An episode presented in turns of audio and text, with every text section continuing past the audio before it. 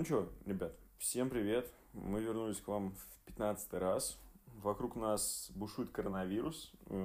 Все подряд закрывается, отменяются выставки и прочее. Уже 31 марта не состоится большая презентация Apple. Ну, а мы сидим и фигачим свой подкаст для вас, чтобы вы получали себе как что-то новое, что-то интересное и все такое. Поэтому в сегодняшнем эфире с вами Саша Косяк. Да, это я. Привет всем. Оля Драгунова. Привет всем. И я, Антон Кузьмин. Как обычно, в классическом составе. Может, в ближайшее время еще каких гостей снова позовем.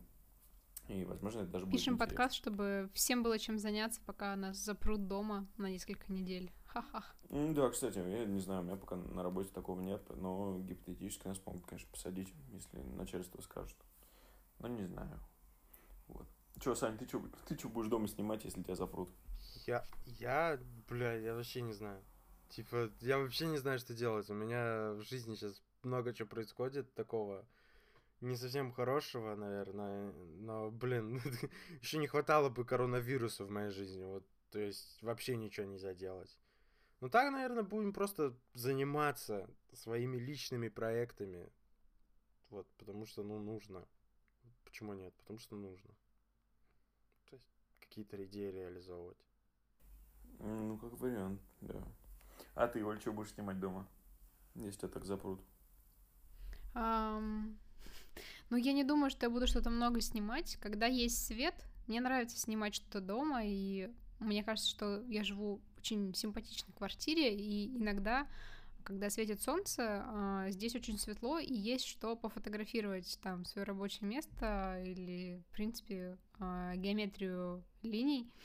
Но на самом деле, если нас всех закроют, то я буду с удовольствием сидеть и обрабатывать накопленные фотографии, потому что я еще не все обработала из того, что сняла.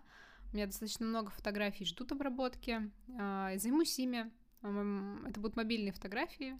Как раз сяду с айфоном, буду обрабатывать, может быть, даже на компе что-то пообрабатываю.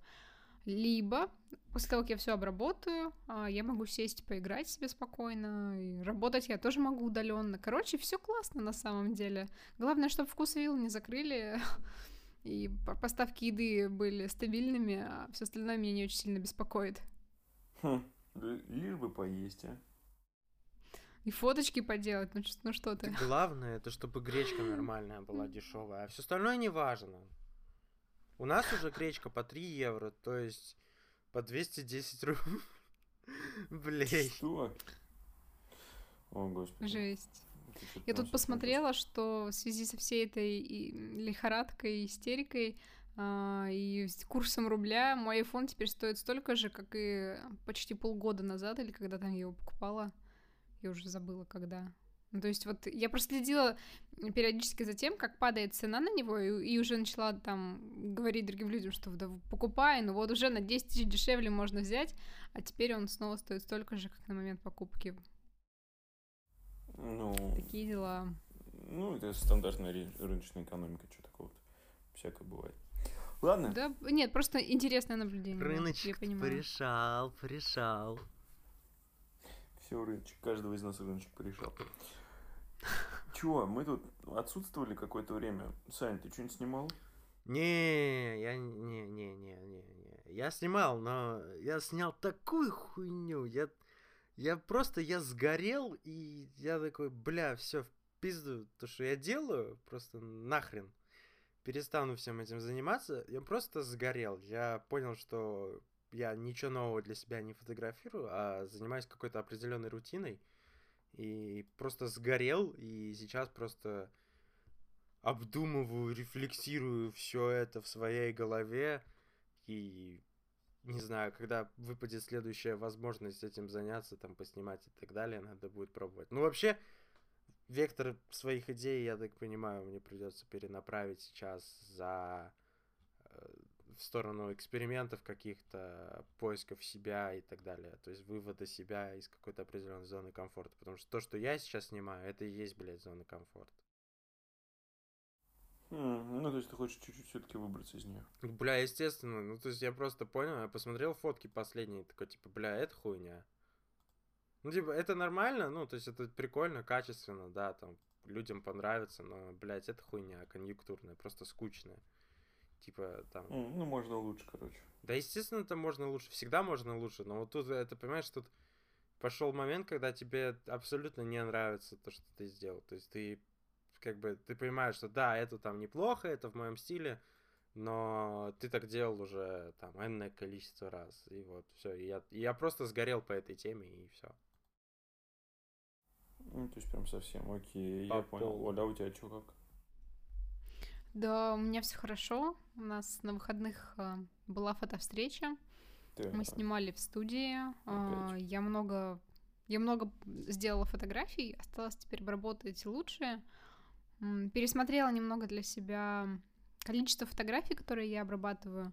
То есть с предыдущей фотовстречи я думала, что я прям хочу очень много всего обработать, и в итоге я потом целый месяц сидела, делала фотографии, а потом я поняла, что в этом нет смысла делать какую-то огромную серию и огромное количество обработанных фотографий, если можно сократить их раза в 2, и я буду больше довольна ими, чем вот этим количеством, вот, поэтому...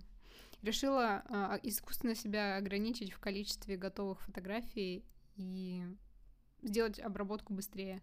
Потому что, как бы, все равно в одном образе, грубо говоря, человеку не нужны все его там 30 фотографий.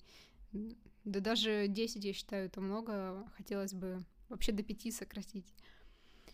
Вот. Так что сокращаю количество. А не проще ли сократить не количество того, что ты обрабатываешь, а количество того, что снимаешь? Оно и так сокращается. Ну, то есть я бы не сказала, что это очень много фотографий, совсем нет. Тем более, что в условиях ограниченного времени я не то чтобы фотографирую каждую секунду, и исходных фотографий я, конечно, могу поныть, что офигеть, сколько я наснимала, их там очень много, но если потом посмотреть, посчитать, а еще лучше посчитать количество фотографий из того, что я сняла в проценте, сколько я хочу обработать, да. Сколько я финально сделаю, там получаются довольно-таки небольшие цифры. Вот. Просто иногда я увлекаюсь и хочу обработать даже какие-то средние фотографии, которые вроде бы мне нравятся, но не на 100%. И я их тоже пробую покрутить, посмотреть, что там. А смысл снимать это что-то среднее, если ты... Ну, типа, зачем заваливать себя большим количеством изображений, которые ты хочешь обработать, но при этом не обрабатывать их? Так я уже не закидываю себя этим количеством. Не, ну ты их снимаешь. Ну, я снимаю, но в процессе-то мне нравится, я пробую разные фотографии, потом уже при пересмотре я отбираю лучшие из них. Или ты говоришь о том, что нужно, в принципе... Что, типа, чё бы не начать снимать меньше? Так я и так снимаю меньше. Я просто говорю, что... Ну, окей, ладно, хорошо, я просто предложил. Не, я понимаю. Ты про то, чтобы реже нажимать на кнопку, да, или про что, да, конкретно? Да. Think more or shoot less. Слушай, я понимаю, о чем ты говоришь, и я бы не сказала, что у меня есть такая проблема, что я просто зажимаю кнопку и дальше никуда не смотрю и не делаю. Как раз-таки мне, наверное, ближе то, что я много двигаюсь и торможу перед тем, как что-то снять, а если не уверена, то не снимаю. Поэтому, хоть я и могу пожаловаться, что их много, на самом деле это не так. Так что думать я и так пытаюсь. А может, стоит просто здесь можно не акцентировать. Может, стоит поснимать на пленку? 36 кадров, и все. И не стоит денег. Как будто это что-то новое будет для меня. Ну да. Какой-то новый экспириенс. Ну, я же снимала на пленку и не раз. Чё? Просто это было давно. Я помню, о чем это. Не помню такого. Типа. Ну, потому что это было до подкаста, до Инстаграма, ну, довольно давно, до Телеграм-канала. Я нигде не пишу и не кричу, что я снимала на пленку, ну, потому что я не считаю это серьезным опытом. Это несколько раз выбраться и потом перейти на цифровую фотографию. Ну, то есть это... Потому что это был дедушкин «Зенит». Скорее всего. Я не знаю, чей это был «Зенит». Но это был «Зенит». Это был не мой «Зенит», да. Да, вот я понимаю, в чем смысл. Я помню это ощущение задумчивости над фотографией. Стоит оно того, чтобы этого снять или нет? Вот эта философская история. Снимай медленнее, думай больше. Да. Очень важно, очень ценно. Ну да, оно так и есть. Ну ладно. Ну типа, что-то снимали, короче. Да выберусь еще как-нибудь. Ну а ты что наснимал? Не знаю, цифровую мыльницу. Ты. Че наснимал? Наснимал. Да хрень всякую, как обычно. Ну, я тебя... модельки побыл. Я видел, тебя снимали, и это было... Это крипово. Ну да, у меня в прошлые выходные мне... Я занимался машиной, и мне друг позвонил резко, который меня учил в свое время фотографировать.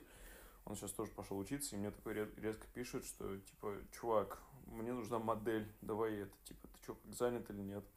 Ну, в итоге приехал. Пошли с ним, у нас здесь на районе, я ему быстренько показал, где можно поснимать. Ну, заодно машину в порядок привели. Вот. И как бы, да, я быстренько накинул пальто, взял шляпу и пошли поснимали. Все. Ну, то есть, короче, я был по другую сторону объектива. Ну, еще что-то... Классный опыт. Ну, это не первый, как бы, но да, это интересно, потому что так ты тоже учишься работать с моделью. Ну, то есть, ты смотришь, как это с другой стороны выглядит, и начинаешь что-то понимать. Ну, то есть, это тебя прокачивает так или иначе. В отличие от того, чтобы все время находиться только с одной стороны. Да, это правда. Потому что так ты учишься, ты понимаешь, как человек комфортно, как некомфортно, как он начинает двигаться с одной стороны, как нет, в какой момент он что может делать. Это то же самое, в принципе, что и с... примерить это место, как это слово называется, примерить то, как свет падает, там, встав на место модели. Вот. Ну, типа, если у вас есть возможность так сделать, обязательно попробуйте. Вот. Мне кажется, я регулярно так пробую.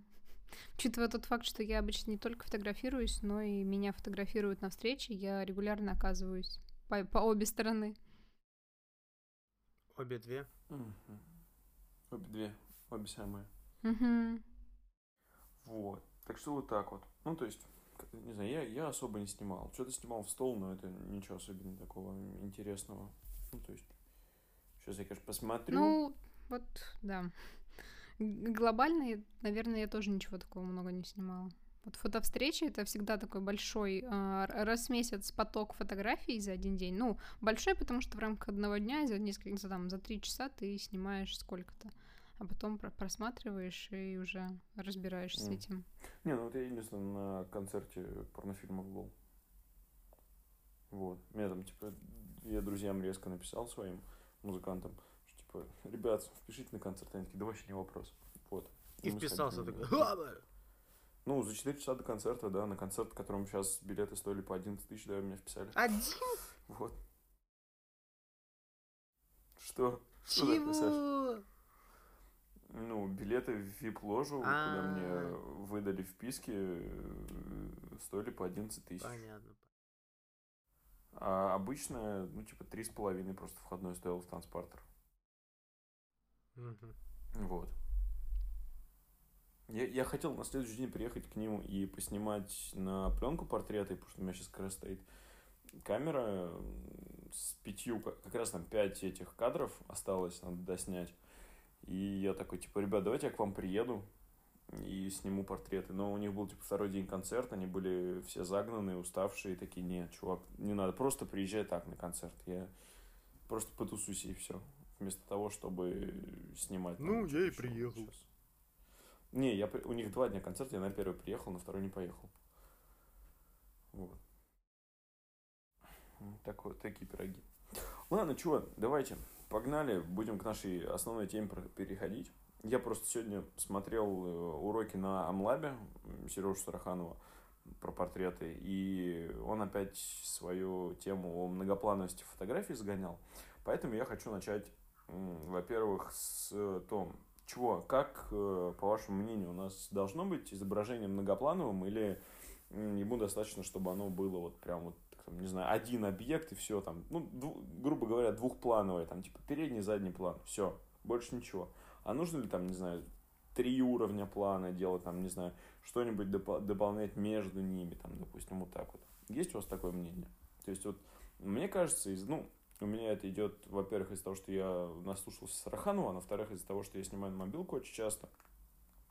вопрос переднего плана. Потому что из-за того, что у телефона очень большая грипп, а снимать в этом с размытым портретным режимом это не всегда круто, по крайней мере, у меня. Получается так, что нужно следить за передним планом особенно критично. И... Вот. И, соответственно, нужно его выбирать.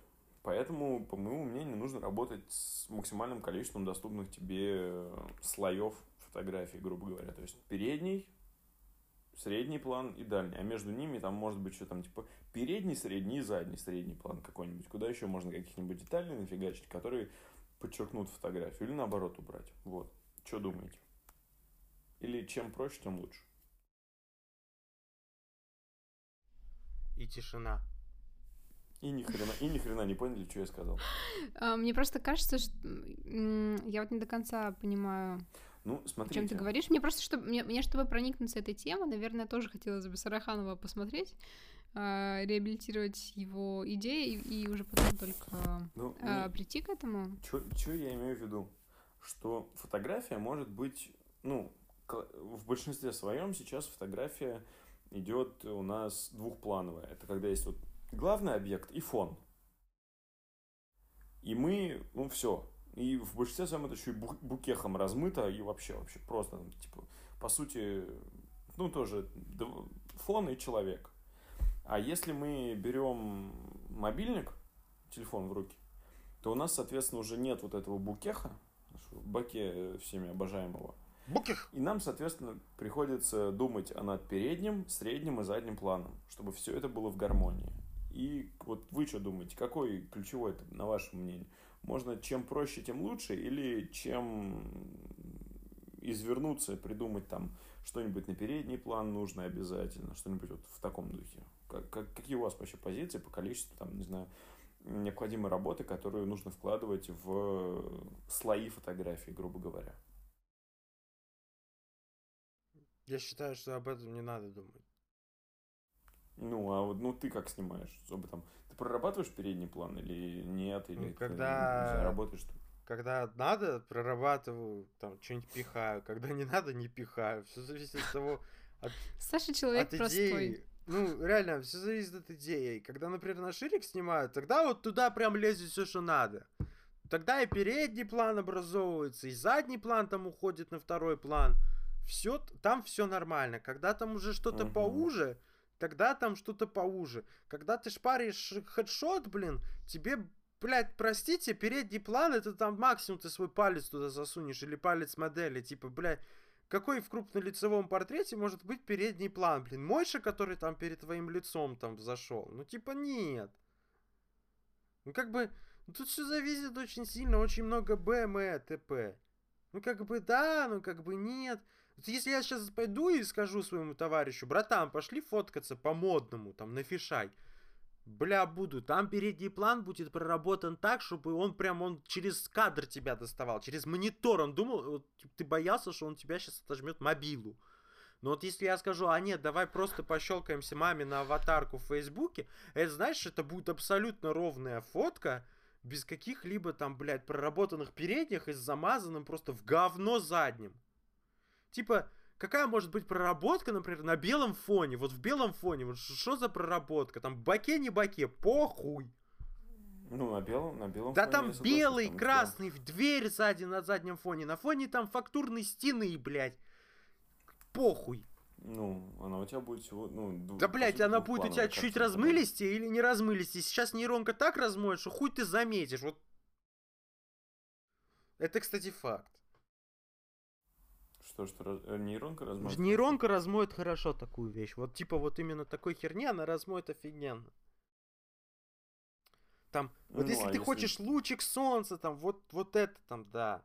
Все зависит от того, что ты снимаешь, и как ты снимаешь, и где ты снимаешь. Если ты хочешь меня всегда поражало, что люди ищут лужу, и такие: сниму лужу, по-модному, по-инстаграмскому. В 5 случаях из 10, скорее всего, эта лужа будет нахуй не нужна. Как и вообще этот кадр. Я человек простой. Я могу просто рассказать, что я сейчас делаю с фоном. А дальше уже будем обсуждать, насколько это применимо к вопросу Антона вообще про многоплановость.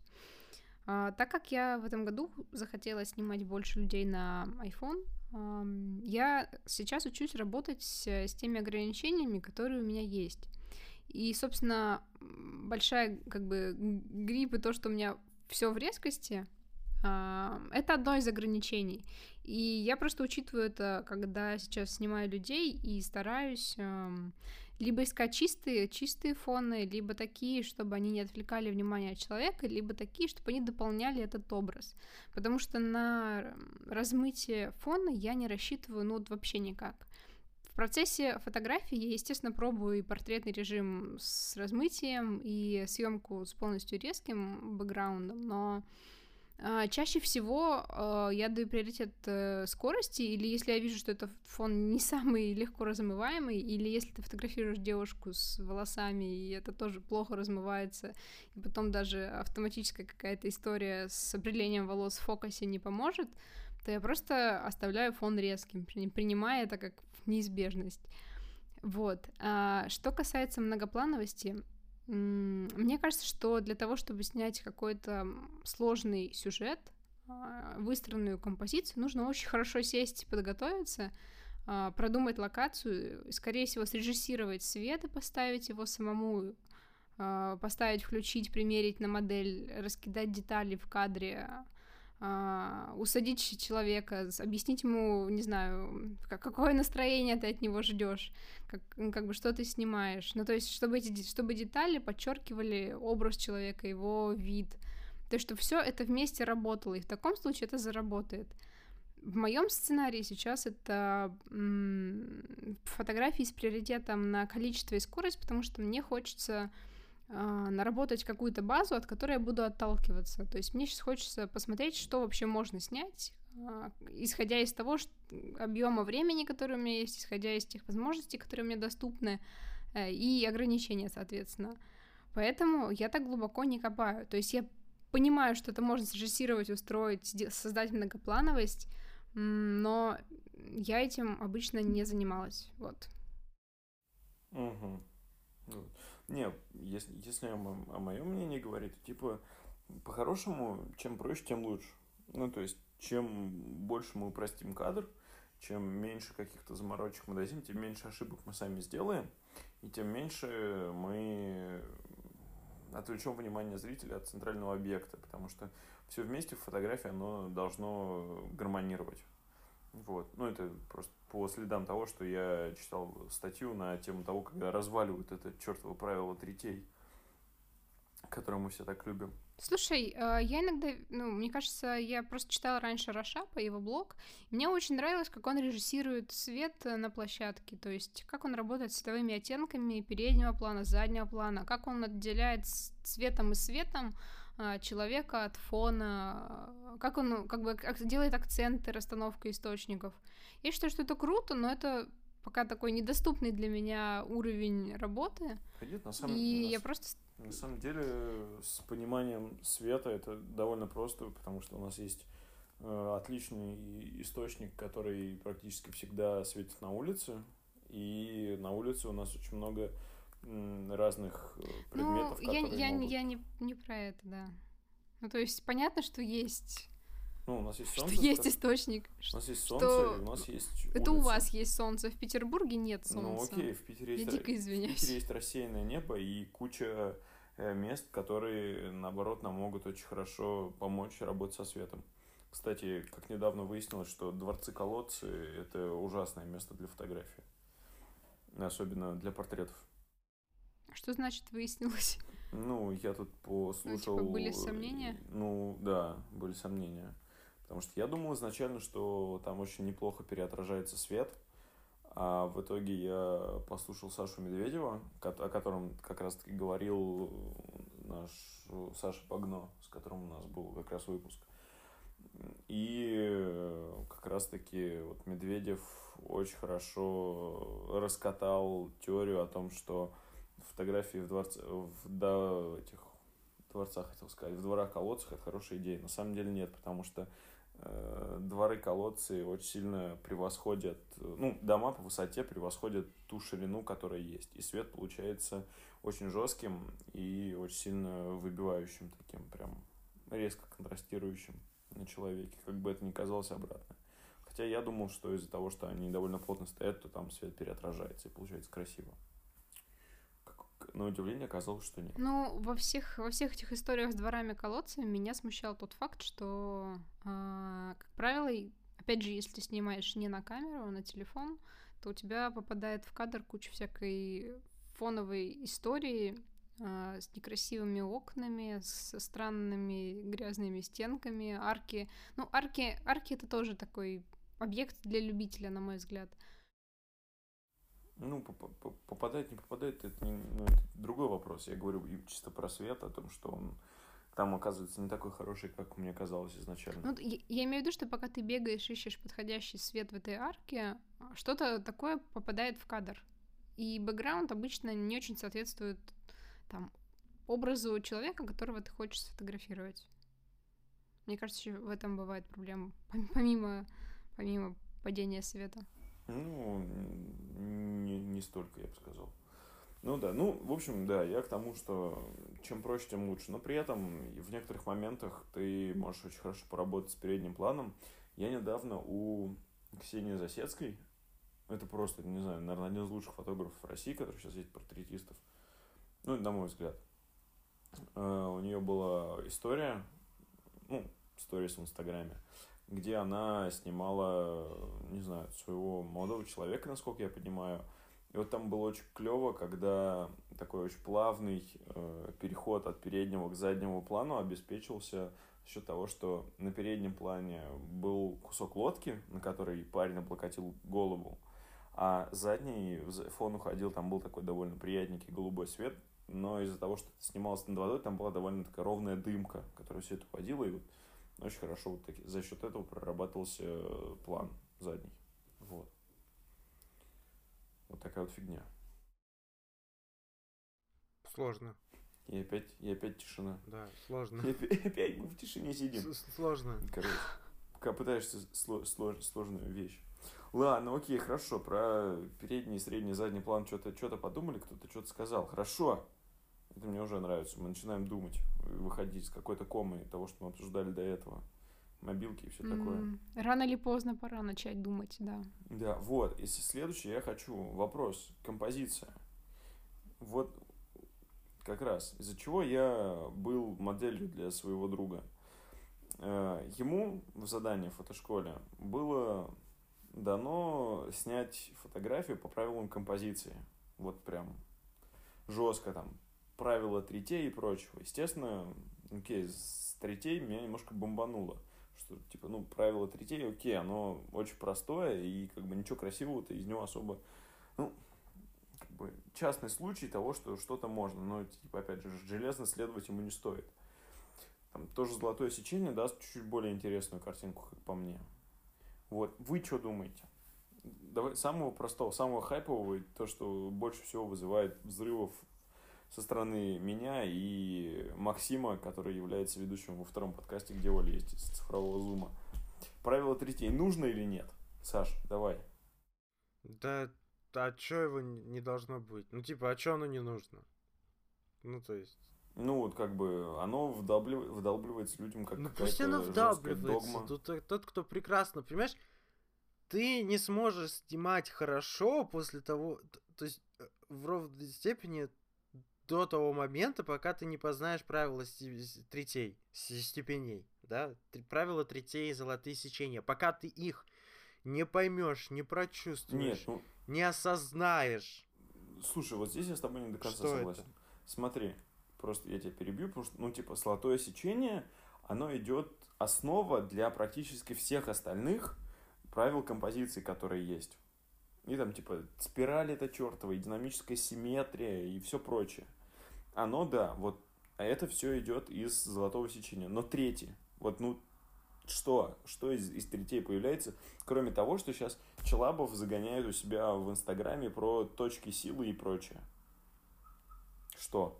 Это же даже в квадратной композиции неприменимо. Блин, я это... Тут недавно у меня знакомые выпили чай для мужской силы. Вот это примерно то же самое. Не, они реально нашли чай дома, типа, смотрят, блядь, для мужской силы. Такие, ну ладно, попили. Мужская сила поднялась вроде там, появился движ. Я считаю, вот дай это скажу, что так, вот всё, помнишь всех, блин, импрессионистов, странных художников, которые рисовали какие-то каляки, бля, и маляки. Вот даже если сейчас пойти в тот же Google и набрать Малевич, так, ты увидишь там, ну, понятное дело, очень много-много квадратов, а потом ты увидишь какие-то... этот чувак, типа, блин, он рисовал какую-то дичь, а потом напишешь ранние работы. Ну, супрематизм его, окей, хорошо. И такой, нихуя себе! А это ж, блин, пейзаж нормальный! Ну, относительно окей, да. И так со всеми художниками. До того, как ебануться и пойти в свою эту там импрессионизм и вот это в свое все, да? Так. Они познавали классическое искусство. Они познавали классические методы. И только тогда, когда они владевали классическими методами в полной мере, они могли им сказать: я твой дом, блядь, в рот шатал, труба. Так, все, и рисует черный квадрат. А третий это классический метод. Третий это как раз самый такой классический тупой метод. По ним проще все понять. По ним легче, Саша, понимаешь? Я тебе скажу обратно. Да можешь говорить типа, обратно. Я-то что? Я прекрасно знаю. Вот все. Ну, типа, третий-то это абсолютно не классический метод. Да, а никто какой классический? Не пользовался. Ну, а какой классический? Золотое сечение. Золотое сечение. Ну, по золотому сечению, пожалуйста. Если взглянуть сечение... там, золотое сечение, правило 3. Ой, блядь, да похуй. О чем я и говорю? Что типа, из золотого... Что это подразумевает собой определенную вещь. Ой, но смотри, но из золотого сечения-то у нас идет гораздо большее количество классических приемов, которые применяются. Понимаешь, там, золотое сечение можно интерпретировать миллиардами раз. Ну, из него идут наработки на другое, что может быть. А третий это вот просто 9 квадратов. Третий уместный только в этом, в квадрате. По-хорошему. Золотое сечение — это числа Фибоначчи. А числа Фибоначчи там, блин, и спираль, и диагонали, и просто говорю, треугольнички, квадратики. Вот. Блядь, этого всего так много, что похуй, понимаешь? Должны быть какие-то правила. В искусстве есть определенные правила. Это вот тоже золотые сечения, правила 3 и так далее. Если вбить правила 3 в живописи, там тоже найдется. Это все есть. Ну, там ничего хорошего не будет. Ну, типа, вот реально да великого будет, по третям не будет. Да будет, я тебе говорю, великого по третям не будет. Блять, Матисс. Который в главном штабе лежит. Я понимаю, я знаю, я тоже читала статью про правила третей, про обоснование его необоснованности и так далее. Мне кажется, что если не принимать его сугубо на веру, как единственное верное, и не топить за него, как вот must-have и must-follow для каждого фотографа, оно имеет право на существование, потому что, ну, это очень простая модульная сетка для фотографий. Все. То есть понятно, что как бы никто из классиков это не использовал, у него нет четкого обоснования, как у того же золотого сечения, принимая эти ограничения, можно его использовать как самое простое элементарное обоснование построения композиции. Все. Но проблема-то в том, что людям вдалбливается как основное верное. Ну, это уже проблема людей, что они вдалбливают и вдалбливают. По правилам третей легче понять построение кадра, чё, как его примерно строить. Вот это как такой ориентир, понимаешь? Ты вот, когда видишь там, не знаю, там мох в одной стороне, ты же понимаешь, ага, там север, но при этом ты же не можешь в точности до градусов сказать, где этот север. Мне кажется, что это, знаешь, хороший новичковый инструмент для того, чтобы задуматься о композиции и о её построении, то есть, это первая сетка, которую максимально можно там начинающему человеку показать, и он поймет, о чем это. Это окей. Понятно, как с этим работать. Так решетка. Же, как, например, Костя пишет в Инстаграме.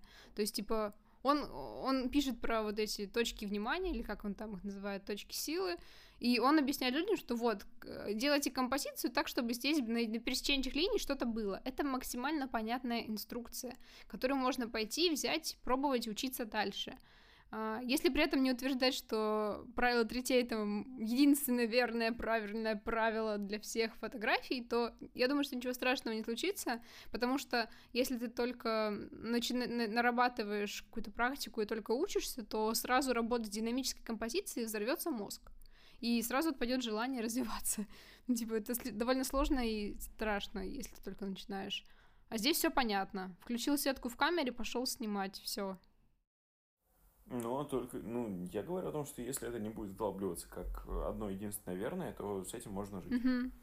Все остальное, мне кажется, уже идет немножко перед собой. Что именно в таком контексте оно и упоминается и в фоточатах. Ладно, короче. То есть на ним либо смеются, либо кто-то, кто еще вот сам, на новичком уровне, либо он топит за его корректность, правильность и просто универсальность. Короче.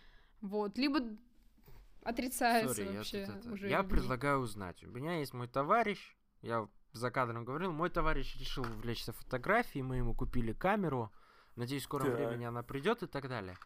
Звать я его в скором времени не буду точно, потому что ему надо будет учиться очень много.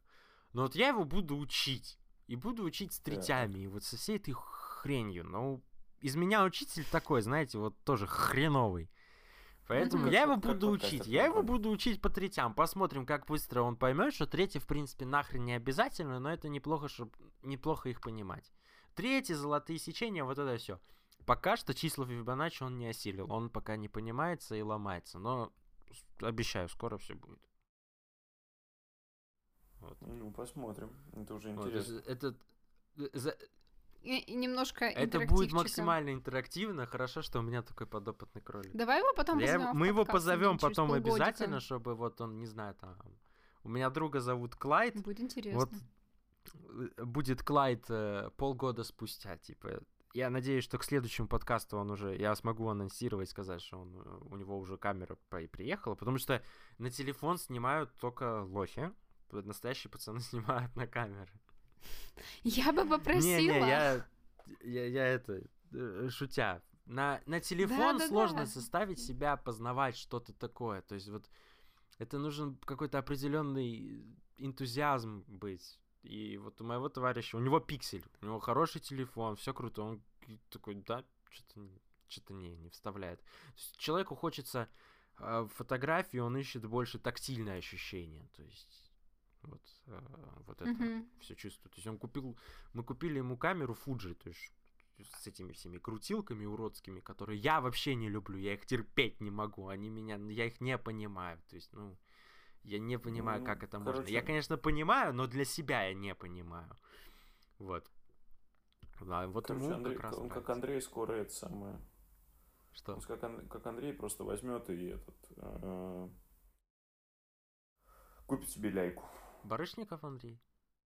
Да, потому что Андрей тоже начинал с Fuji, ему было важно тактильное.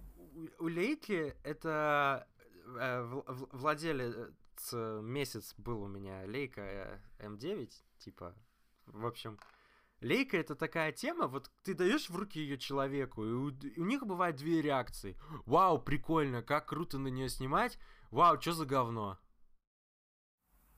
Типа того, то есть вот есть люди, которым ты даешь в руки, им прям хорошо, они понимают, как там эти два изображения сопоставить, что эта рамочка двигается по диагонали, там, вверх-вниз, и это значит, что это твой кадр, и какая именно эта рамочка, когда ты ему там примерно объясняешь. И они такие, вау, прикольно, типа, да, необычно, классно, легко и непринужденно. То есть люди вообще не обременены этим. А некоторые такие, блин, что за говно? И... Это абсолютно нормально, то есть нету людей, которые абсолютно равнодушны к этим камерам, вот, то есть, им пофиг на их существование, они либо хейтят и не понимают, как камера может стоить, там, $7000, вот как, это просто, безумные деньги, а есть те, кто такие, $7000, дороговато, но она крутая, вот, как-то. Ну, она крутая. Но она крутая. Это единственная камера в мире, в которой, по-моему... Я вот если посчитать кнопки, я думаю, она будет там в списке тех камер, вот серьезных, там, полнокадровых, у которых будет мало кнопок. Ну, типа там наименьшее количество. У пленочных леек, так вообще там, по-моему, так, сейчас давайте посчитаем. Раз, два. На объективе. Ну, получается, четыре крутилки или что-то типа того, максимум. Так, по идее, 3 вообще. У кого? У Лейки. У Лейки? У пленочной или у цифровой? Ну, типа, у пленочной Лейки, скорее всего, там. Я не помню просто там, есть ли еще одна какая-то запасная крутилка, но, по-моему, нет. Там только рычажок есть. Там еще есть... Там 2 крутилки и рычажок. Одна выдержка, вторая этот, как его... ISO, еще нет, 3 крутилки. Да. Еще ISO, то есть 3 крутилки и еще одна на объективе. Все. То есть... Да. Больше ничего нету. Одна на объективе и 2 на этом, как его, на корпусе. Да, и там все. Ну, как бы то больше там ничего не надо. На цифровых еще там добавили там кнопку play, pause, там меню и джойстик. Все. И еще одну крутилку там, чтобы листать. Все, господи. По-моему, тут вешаться можно. А кто-то там... То есть, короче, Leica — это победа формы и каких-то чувств. Причем формы такой минималистичной, такой шведской даже, вот в шведском стиле, над функционалом. Потому что любая там Sony, там, любая другая камера, это будет удобный инструмент. Но вот Leica, она вот, ты берешь ее в руки, у тебя есть 3 штуки, и тебе больше не надо. У тебя полный кайф и нирвана. Но если только тебе она понравилась. Если она тебе не понравилась, для тебя это будет мука мученая. Вообще просто это будет самая худшая камера, которую ты трогал в жизни. Вот. Я думаю, Оле, кстати, Leica понравится. Ну, почему бы и как нет? Как знать. Ну, ты предпочитаешь камерам айфоны. Вот, уже. Что? Что я делаю? Ты предпочитаешь камерам айфоны.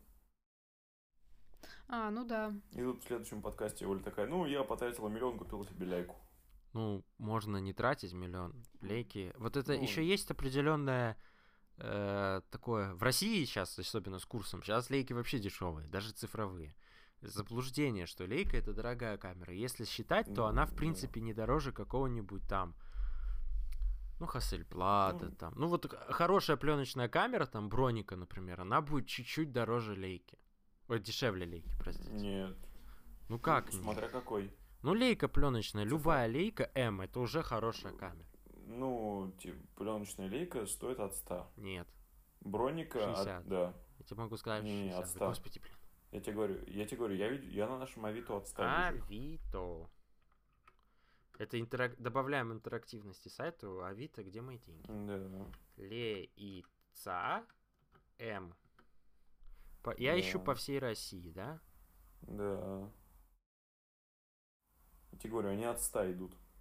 59. M3 Double Stroke, который... Да, это очень хорошая камера.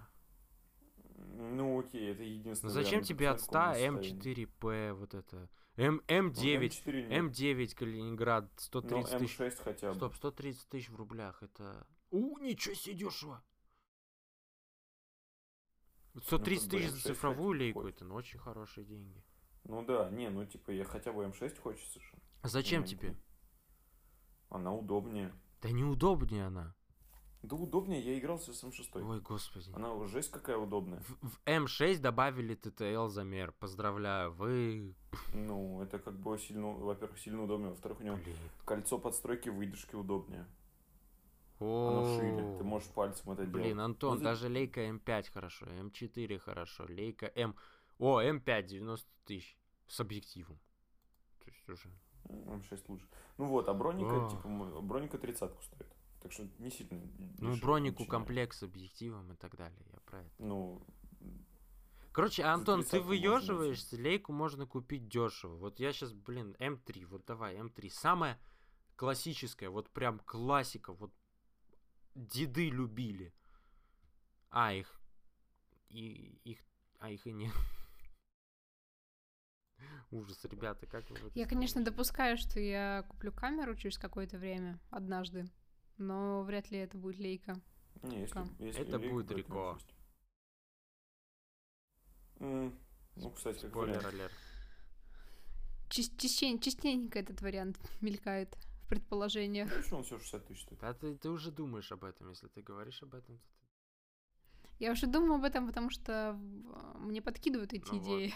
Вот. Сама я не думала об этом. Так, Антон, извини, это надо ресерч делать, и я тебя найду. Leica M6, ты не прав.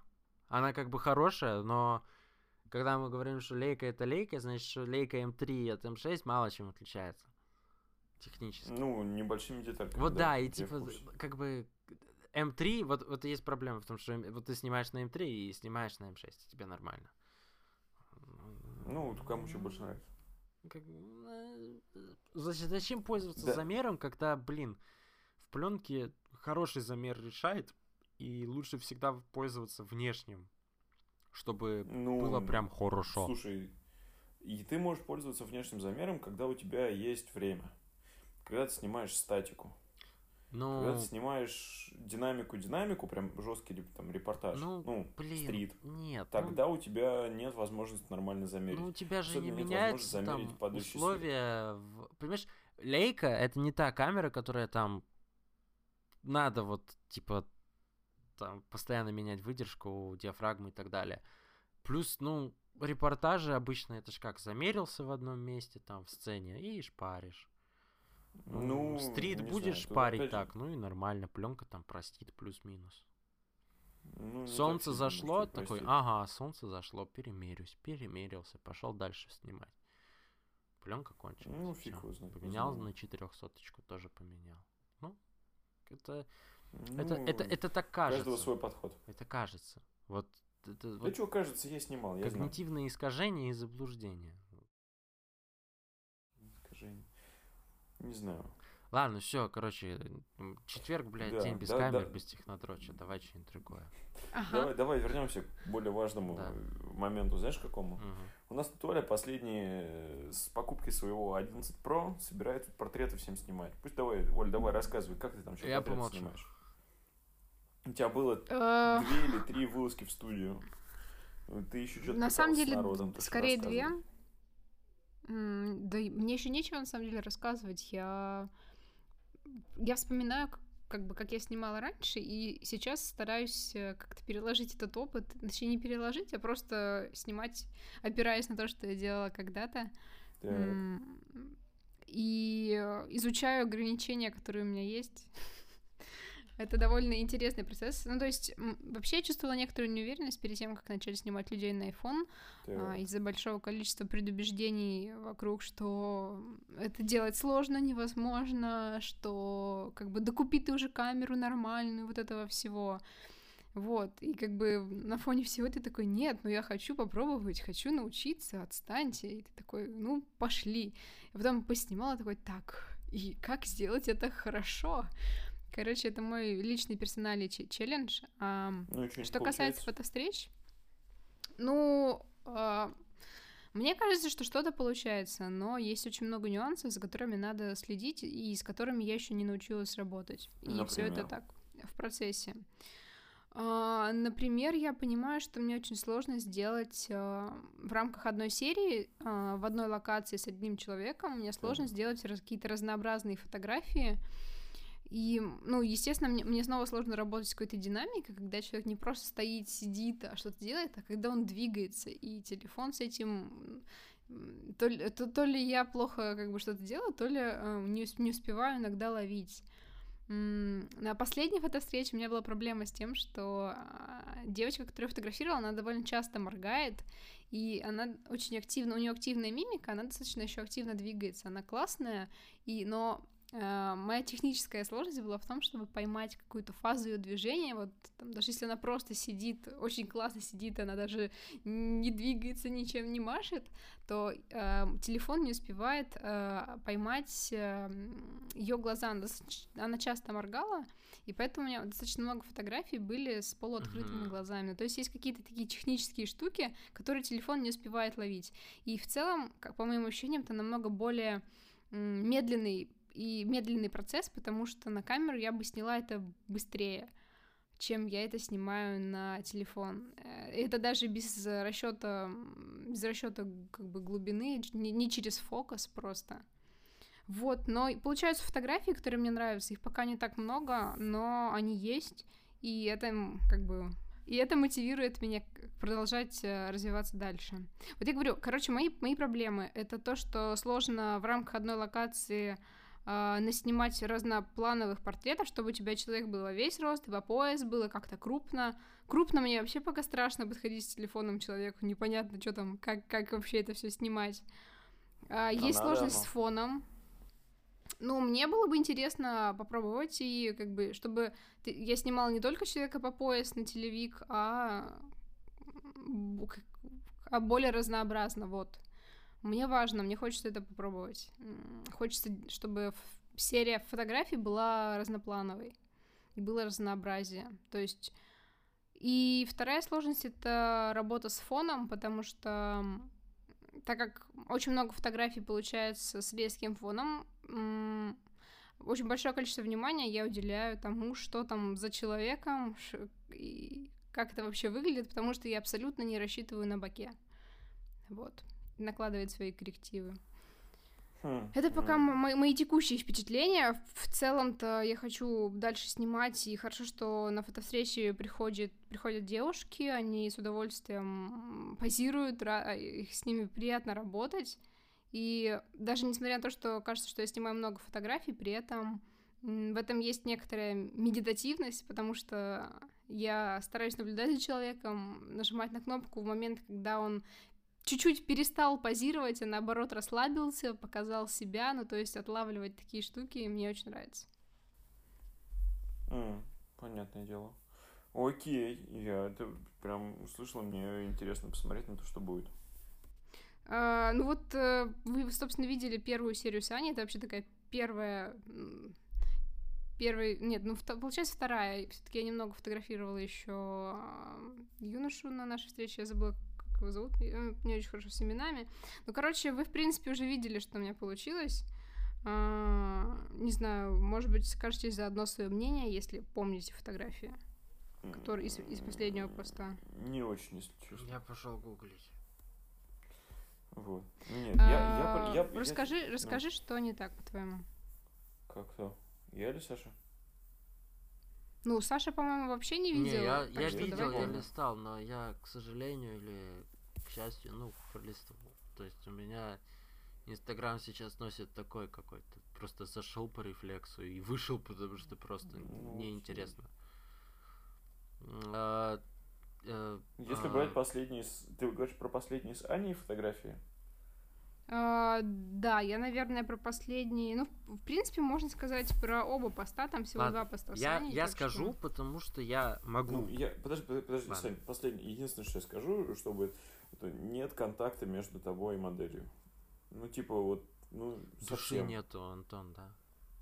Ну, нет, не души, а вот то, что... Ну, кстати, вот с отраженки мне нравится, а вот в том, что она совсем не смотрит в камеру. Ну, то есть... Нет вот этого. Это вот то, что мне очень не нравится, что как вот у меня друг мой снимает, что он не строит контакт между моделью и зрителем изначально. Он такой, смотри там вот в сторону. Вот в таком духе спустил. Вот это меня... Да, я поняла. То есть тебя смущает именно отсутствие взгляда в камеру? Ну, не отсутствие взгляда в камеру, а вот там, по сути, контакта какого-то между моделью и зрителем. Я не понимаю, что значит контакт. В том числе взгляд в камеру. Чтобы было взаимодействие, чтобы была искра между вами. Чтобы она понимала тебя с полуслова, что ты хочешь, и она делает, что ты хочешь. Не настолько патетично, конечно. Тогда я не очень понимаю, о чем вы, потому что мне ближе и интереснее было как раз снимать то, как человек вообще не смотрит на меня, скорее, как я наблюдаю за ним и что-то из этого делаю. Может быть, я не до конца поняла идею насчет контакта. Ну, смотри. Потому что, с тем, чтобы контактировать с Аней, у меня нет проблем. Это конкретно какой-то нюанс фотографий, которые получились. Но я пока не понимаю проблему, которую вот вы для себя нашли и обозначили. Я для себя не нашел никакой проблемы. Простите меня, пожалуйста. У меня все ровно. Я посмотрел, да, я могу только сказать очень много слов, к сожалению, пока что, но ну, прикольно. На одной фотографии, например, волос глаза закрыл. Что-то как-то стремновато, по-моему, выглядит. Там вторая как-то, ну, как-то, ну, это ровно, но... Учитывая, ну, блин, учитывая бы, ну, что вот это первые потуги, типа, вообще заебись. Ну вот, все. Ну, я бы не боялся и просто ебашил бы еще портретный фон чуть-чуть. Ты можешь получить в фотосообществе. Типа... Ты как бы получаешь какой-то, типа, фидбэк, типа, ну, как-то так себе. А ты спрашиваешь, что конкретно так себе? Что не, просто что есть просто, ну, то есть и, это вот... Типа, ты это не можешь потом применить, ну, в какой-то реальной жизни. Это... Поэтому я и не кидаю, как бы, обычно никуда фотографии, потому что... Это... Не уверена, что получу что-то, что я смогу применить, что я пойму из того, что мне люди захотят объяснить. Это хорошие здесь фотографии чисто для инстаграмчика девочки, ну вот так. Это фотографии, которые там тебя не завораживают визуально, потому что я недавно, вот буквально вчера наткнулся, например, в группе «Пленка» ВКонтакте фотосессию на фишай. И что-то прям так прикольно стало. Ну, это прям целая сессия весело выполнена. А? Ну, это прям весело. Ну, это весело и прям выполнено как надо. То есть вот прям там все хорошо подобрано. Пленка, образ, локация, съемка, метод. Вот прям хорошо передает атмосферу и настроение. Можно это даже, наверное, будет ставить. Потому что вот, а тут, ну, просто, типа, ну, вот, мы, вот, я от чего от этого избегаю, сам вот стараюсь избавиться, ну, вот, я пришла, сфоткала там подружку и так далее. Это хорошо, когда ты только познаешь вообще вот эту всю тему, это, типа, работает охрененно и так далее, но на в долгосрочной перспективе это будет становиться очень плохо. Не, ну, вот просто... Когда-то в один момент Оля научится так делать. Ну, да, не, просто Оля вот сейчас говорит о том, что как будто бы со стороны понаблюдала, но вот как бы нет этого ощущения, что это наблюдение со стороны. То есть, как бы здесь есть то, что ты не дожала тот момент, когда снималась с человеком, и у вас не было прямого взаимодействия. То есть... Понимаешь, со стороны, чтобы вот так наблюдать и делать вид, что якобы со стороны, там, ну, не иммерсивно ни хрена. Да. Это надо, ну, типа, реально все. Очень долго делать снимать, да. Это нужно. То есть говорить, занимайся просто... своими делами. Да. То есть на протяжении, например, всей фотостудии, там, фотосессии договориться, типа, занимайся своими делами, но если что, я буду тебя дергать. Ну, типа, вот, буду тебя фоткать. О чем я и говорю. Если ты меня будешь замечать, там, сори, не обращай внимания. Ну и что-то такое. Это я скорее говорила коммент к тому, что Аня не очень смотрит, ну, практически не смотрит в камеру. Да и пускай не смотрит. Обязательно же смотреть в камеру. Нет. У меня, например, про контакт мне все еще не понятно. Ну, если честно. Я потом поймешь, что... если ты поймешь. Ну просто вот, допустим, мы если возьмем сейчас эти твои фотографии, мы посмотрим на самый явный пример, это 4-я, когда Аня сидит, смеется, но при этом взгляд у нее отведен в сторону и прям непонятно куда в сторону. То есть она может смотреть приблизительно в твою сторону, ну, там, не знаю, чуть-чуть на пару градусов повернуть в глаза, то есть не 100% объектив, а, допустим, чуть-чуть дальше тебя. И тогда это будет уже, можно говорить о том, что есть какой-то контакт между вами. А сейчас она просто отвернулась куда-то, вот как будто, ну, не знаю, как будто бы снапщит какой-то. Просто шла по улице и что-то там, ну, увидела. То есть даже та фотография, где она за столом сидит, отвернувшись, да, это тоже нормально. А вот, ну, в остальных вот нет явного взаимодействия. Да не надо его этого взаимодействия. Господи, ты за него так зацепился, что человек считаю, учится что фотографировать людей, пусть он и учится. Ну если учится... Мне сложно, сразу... я не умею критиковать, понимаете? Вот я не умею в критику, вообще не умею, блядь. Да, я единственное, что... Я не утверждаю, что я умею, я как бы, я учусь и, в принципе, отношусь ко всему там... что я делаю примерно таким же образом. Вот единственное, что я могу сказать, вот есть приложение Focus, ну или там стандартное приложение, вот берешь, ты снимала это в портретном режиме или нет? Слушай, по большей части, наверное, без него. Ну, короче, даже если не портретный режим, то можно взять, короче, просто взять приложение Focus, потом пойти там, ну, вручную типа запортретить, и потом просто уменьшить апертуру, вот чтобы фон едва-едва размывался. Типа там, ну, максимальное значение диафрагмы, то есть у него f20, это значит, что, ну, вот как телефон снял. А если мы чуть-чуть дернем до, там, 14, 17 и так далее, то фон станет уже, ну, таким менее грубо менее цифровым, вот как вот этим вот, ну, плоским, вот из-за того, что маленькая матрица, объектив там светосильный недостаточно, да, там 1.8 на эту маленькую матрицу, это вообще ничего. Ну, и это смоет там эти углы. Это такой технический нюанс, который я для себя открыл и очень часто им пользуюсь. Вот. То есть волосы при такой типа поджатости, там не будет видно, что они там, ну, кривые какие-то, потому что фон очень-очень слабо размывается. Ну, то есть это ощутимо там, вот, например, первая фотография, на стуле это будет заметно, что стул станет приятнее, да, но при этом волосы там, ну, нормально будет, не будет ничего мешаться, скорее всего, надеюсь, да. Вот. Ну, фигу знает. Не, просто вот... Потому что фотки плоские. Ну, это ну, да. Типа, контраста, ну, это... там ничего нет. Там одна фотка есть с этим портретным режимом, и она прям хорошая. Да. Типа, не, девочка улыбается. Ну, блин, один волос, блин, бесит. Это не нравится мне вот это. А я просто сейчас в пример открыл нескольких фотографов, которых очень прям сильно наблюдаю, которые портретами занимаются. Это в Инстаграме я ссылки приложу. Это Сергей Барокко и Даня Конторович. Из таких прям, ну, кого я могу прям сейчас вспомнить. Сейчас, если... Вот. И у них как раз есть вот это взаимодействие с моделью.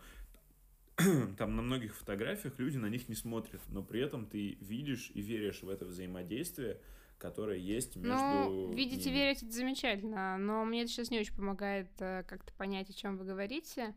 Я знаю этих фотографов, я просто не слежу сейчас и не смотрю их работы, ну, просто потому что мне не актуально, и, ну, я не так много захожу в Инстаграм, чтобы мониторить рефы по портретам. Мне это...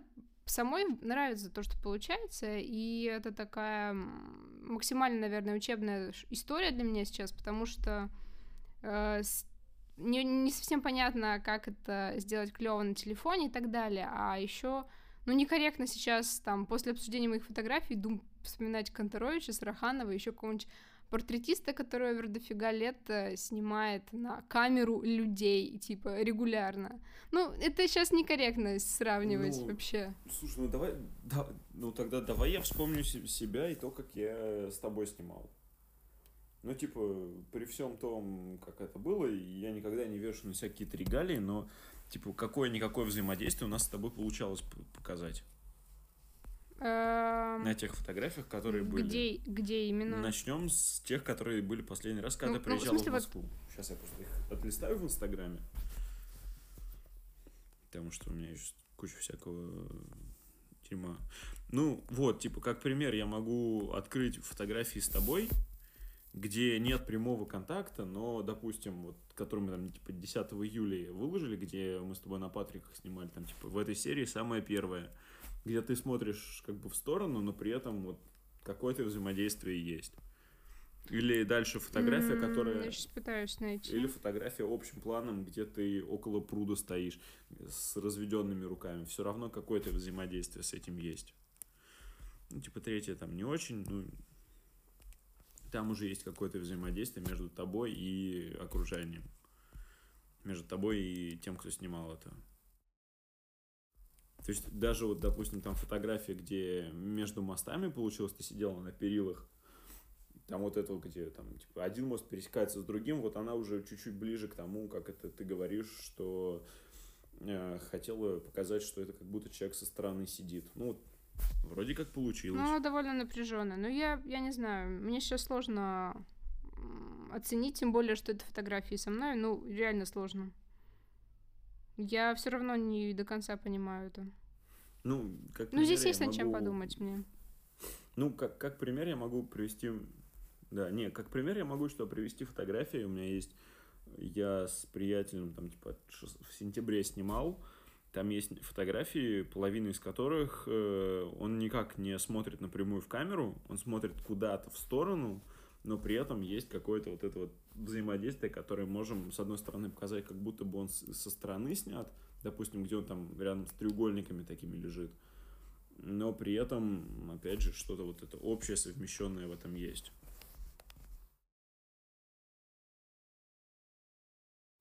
Вот, я вот про это. такая вот фигня. То есть чтобы показать, что ты взаимодействуешь с моделью, не обязательно, чтобы она 100% постоянно я смотрела. Я согласна с этим. Я это и так понимаю. Ну, такая вот фигня. Мне просто не казалось, что типа я не взаимодействую. Ладно, давайте закроем эту тему. Ну, ты просто сама начала. Доебался ты, человек. Блядь, доебался. Меня попросили. Я не знаю, как это. Ты душнишь. Хочу и душню. Душнишь. Меня попросили, я ответил. Ладно. Да. Так что вот так вот. Что у нас дальше по списку? Да мы вроде как все обсудили. Да? Мы поговорили про многоплановость, мы проговорили про основные направления в фотографии, мы поговорили про... Что мы еще поговорили-то? Сейчас я открою. Тут записано. Мы проговорили про многоплановость, проговорили про сложность построения, мы поговорили про Олину опыт съемки, мы послали в жопу правила третей. И последнее, наверное, буквально на 2 минуты я закину на тему на будущее. Мы поговорим о цвете. Я сейчас начал перечитывать Косенко с его живой цифрой. Ну, потому что я все собирался, никак не получалось. И я собираюсь сейчас перечитать Йоханнеса Иттена с его книжки о цвете. Я забыл, как она называется. Но это чувак, который очень много и очень сильно написал о цвете. А еще есть про Ханта. У Ханта есть книга. Не помню. Ее Шадрин переводил, но они там не договорились, и она там, по-моему, в открытом доступе у него. Ну, это найдем. Иттен Хант. Иттен Хант, это там вроде, я сейчас боюсь, в общем, там с кодеком связано. Ну, короче, кто-то, опять же, из этих чуваков, да, из скандинавов относительно. Типа Йоханнес Иттен, Миттен, как там, Миттен или Иттен? Не, Хант. Иттен Хант. Иттен Хант? Скорее всего. Не, он америкос вроде. Я сейчас ничего не хочу. Не, если кодекс, скорее всего, америкос, да. Вот. Короче, и, наверное, про цвет, что все-таки, если сделать фотографию чуть-чуть более блеклой, менее насыщенной, оттенков реально будет больше. Вот. Это вот то, что я все-таки для себя понял, наконец-то. И какой-то в этом все-таки, какая-то прелесть в этом есть. Не жарить прям сильно фотографии. И то, что в Москве сейчас свет очень красивый. Такой приятненький, мягенький. Вот такой вот. У вас какие-нибудь, ребят, пожелания на будущее? Что бы вы хотели обсудить? Ну, про цвет, конечно, интересно, просто я не уверена, насколько у меня есть компетенции, чтобы как-то много и серьезно говорить о цвете. Ну, у каждого из нас свой подход. Всегда можем поговорить о нем. Тоже правда. Угу. Сань, ты чё?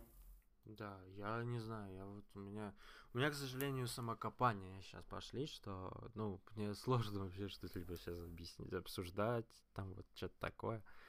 Я как бы транслирую, но тот момент, когда транслятору нужно самому что-то там послушать. Ну, понятно. Послушать, подумать. Поэтому чуть-чуть мне... отдохнуть и вернуться. Да, но отдыхать не стоит, потому что нужно продолжать. Только так можно... лучше стать, работая, а не отдыхая. Угу. Ну, тогда быстренько подведем итог того, что у нас произошло. Сегодня мы поговорили о сложности построения хорошей композиции, о сложности того, как люди доходят до красивых композиционных приемов и сложных композиционных приемов, до чисел Фибоначчи, до золотого сечения, уходит от этих чертовых третей. Попробовали затронуть тему многоплановости и сложности рисунка. Кому нравится проще, кому чуть посложнее. Поговорили о Олином опыте съемки людей в студии.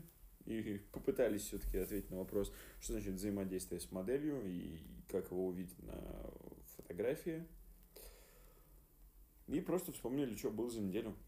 Поэтому, ребят, не забывайте ставить нам оценки, не забывайте писать комментарии, потому что это важно и поможет другим людям найти нас в iTunes. Хоть мы и не лучшие, но нам всегда есть что сказать. Не, мы лучшие, бля, Вот, да, но нам всегда есть что сказать. Поэтому подписывайтесь, шарьте и ставьте оценки. С вами были Оля. Да, всем спасибочки, что послушали. Саша Косяк. Да, я тут всем спасибо. Ну и я, Антон. Давайте, до скорого.